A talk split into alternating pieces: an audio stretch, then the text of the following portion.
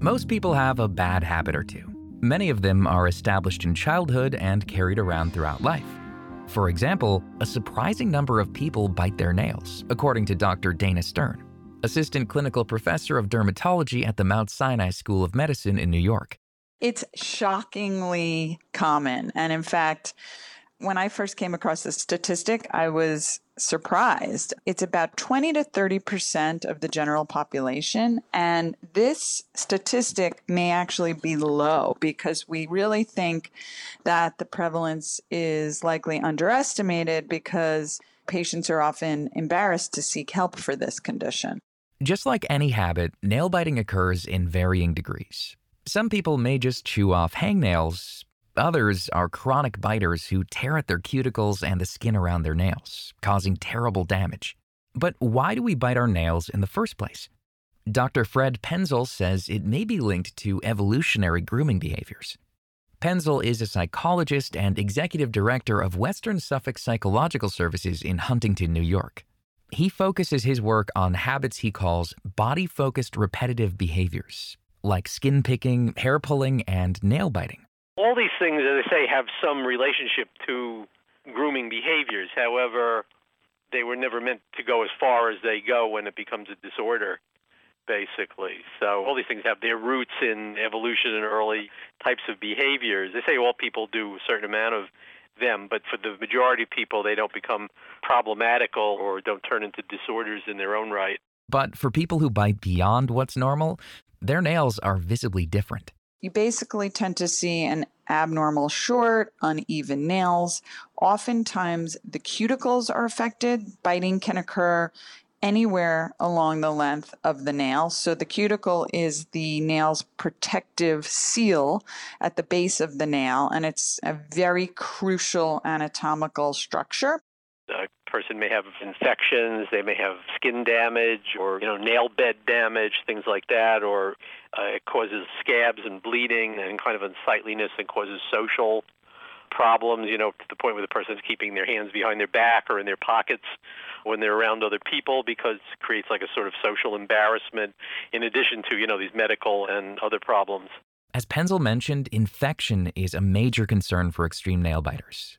The constant contact between the mouth and open wounds around the nails can lead to a variety of health problems, especially when the cuticle is damaged. The cuticle is essentially what prevents everything from entering the nail unit. And so lots of biters like to kind of pick and tear at that structure, and that can wreak havoc in a lot of ways. It can actually result in secondary infections, things called paronychias. And there are actually two types of paronychias. One is caused by yeast and one is caused by bacteria. And what is crucial to understand with respect to nail biting is that our oral flora, the kind of bacterial ecosystem in our mouth, so to speak, is kind of in a well balanced state within our mouths. But when we stick our fingers in there, our nails will kind of take on organisms that are not supposed to be lingering and entering the nail unit. Nail biting can cause other injuries and damage to the nails as well. You can develop something called a splinter hemorrhage, which is these little black longitudinal streaks within the nail that are actually blood that collect in the grooves within the nail bed. And those are a direct result of trauma. Basically, what's happening is the nail biter is essentially crushing the little capillaries and blood supply within the nail bed, and then the grooves within the nail bed fill with blood and it looks like a black splinter. You can also develop other abnormalities such as punctate leukonychia, which are white spots throughout the nail. Those are very common in children. Stern says it's even possible for someone with a history of oral herpes to transfer that to their nails. That's called herpetic whitlow. You'd think with all these complications, people would try hard to quit, but it's not that simple. You're trying to satisfy a need within your nervous system, which is pretty powerful. You know, it's like uh, there's usually, let's say, some mechanism that regulates levels of stimulation within the nervous system. And in this case, in these folks, it's not working very well. So it's very hard to resist. Your nervous system wants what it wants, basically, and nails are always there. So is hair and skin. They're always available. You can always use them for this purpose. Penzel says chronic nail biters seem to have no control over their biting, but resources like a therapist can help those who can't seem to break the habit if it's serious enough, probably need to work with a specialist, you know, therapist who's trained and has experience in treating disorders of this kind. Because first of all, you need to do a very careful behavioral analysis of it to understand all the triggers and all the inputs that generally lead to a person doing this, and then you have to either eliminate those triggers or control them in some way or modify them or find substitutes. So it's, as I say, it's a very comprehensive kind of therapy, and you really need someone who has experience in doing this. You know, people may try one or two little uh, techniques that they've heard about, but it won't be enough to overcome a problem that's become quite serious and become very pervasive. Once people quit biting their nails, obviously it stops infection and further damage, but sometimes it may be too late. People who have been lifelong nail biters who are really biting down by the cuticle area. Sometimes their nails are very wide and it's very hard to reverse that. Sometimes the nails will actually develop pigment from biting. So, what happens is the nail biter has kind of these black to brown to gray longitudinal streaks in the nail. And the reason that occurs is because the nail actually has melanocytes, which are the melanin producing cells. And typically, those cells are not producing pigment. They're kind of sleeping, they're dormant. But when they get stimulated, and trauma is the number one stimulus in the nail of these melanocytes, they wake up and start producing pigment, and it appears as these brown to black stripes. And those can be even once the nail biting stops, those can take years to fade, and sometimes they don't end up fading. The melanocytes are just permanently stimulated. This sort of permanent damage is why it's important for people who are chronic biters to seek help to get over what's more than just a bad habit. You can find more information about Dr. Dana Stern, Dr. Fred Penzel, and all of our guests on our website, radiohealthjournal.org. For more behind the scenes, follow Radio Health Journal on Facebook, Instagram, and X. This segment originally aired September 2021 and was written by Morgan Kelly. Our lead producer is Kristen Farah. Our production manager is Jason Dickey. I'm Greg Johnson.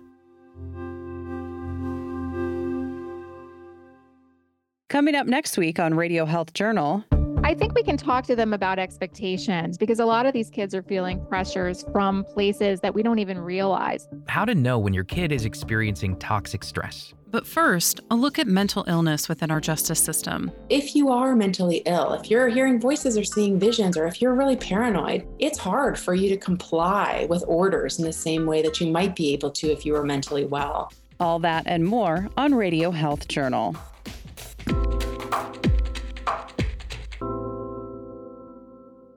I'm Elizabeth Westfield, host of Radio Health Journal. If you enjoy listening to Radio Health Journal, you'll also like our sister show, Viewpoints, which covers a wide array of topics from education to history to the environment. Here's a preview of what they're covering this week on Viewpoints. One of the things that is so important about science fiction is this confrontation with the present. We cover an author who's paved the way for greater diversity in science fiction. Then, they're a perfect democratic society. They take everybody's input and then they make a group decision and they thrive by each doing a little tiny bit of contribution and work. We dive into the fascinating inner workings of bees. I'm Marty Peterson. And I'm Gary Price. These stories in depth this week on your public affairs magazine, Viewpoints.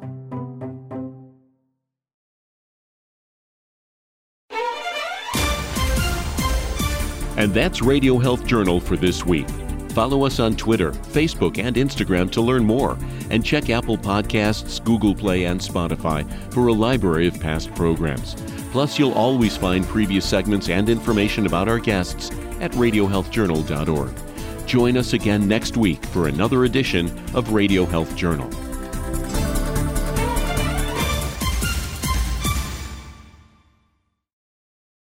Save big money when you start your next project today at Menards. Check out our great selection of garage and utility lighting options in stock, ready to take home today. We carry everything to help you illuminate whatever project you're working on. Shop garage and utility lighting products in store at your nearest Menards. You can also view all of our entire selection of lighting options today on menards.com.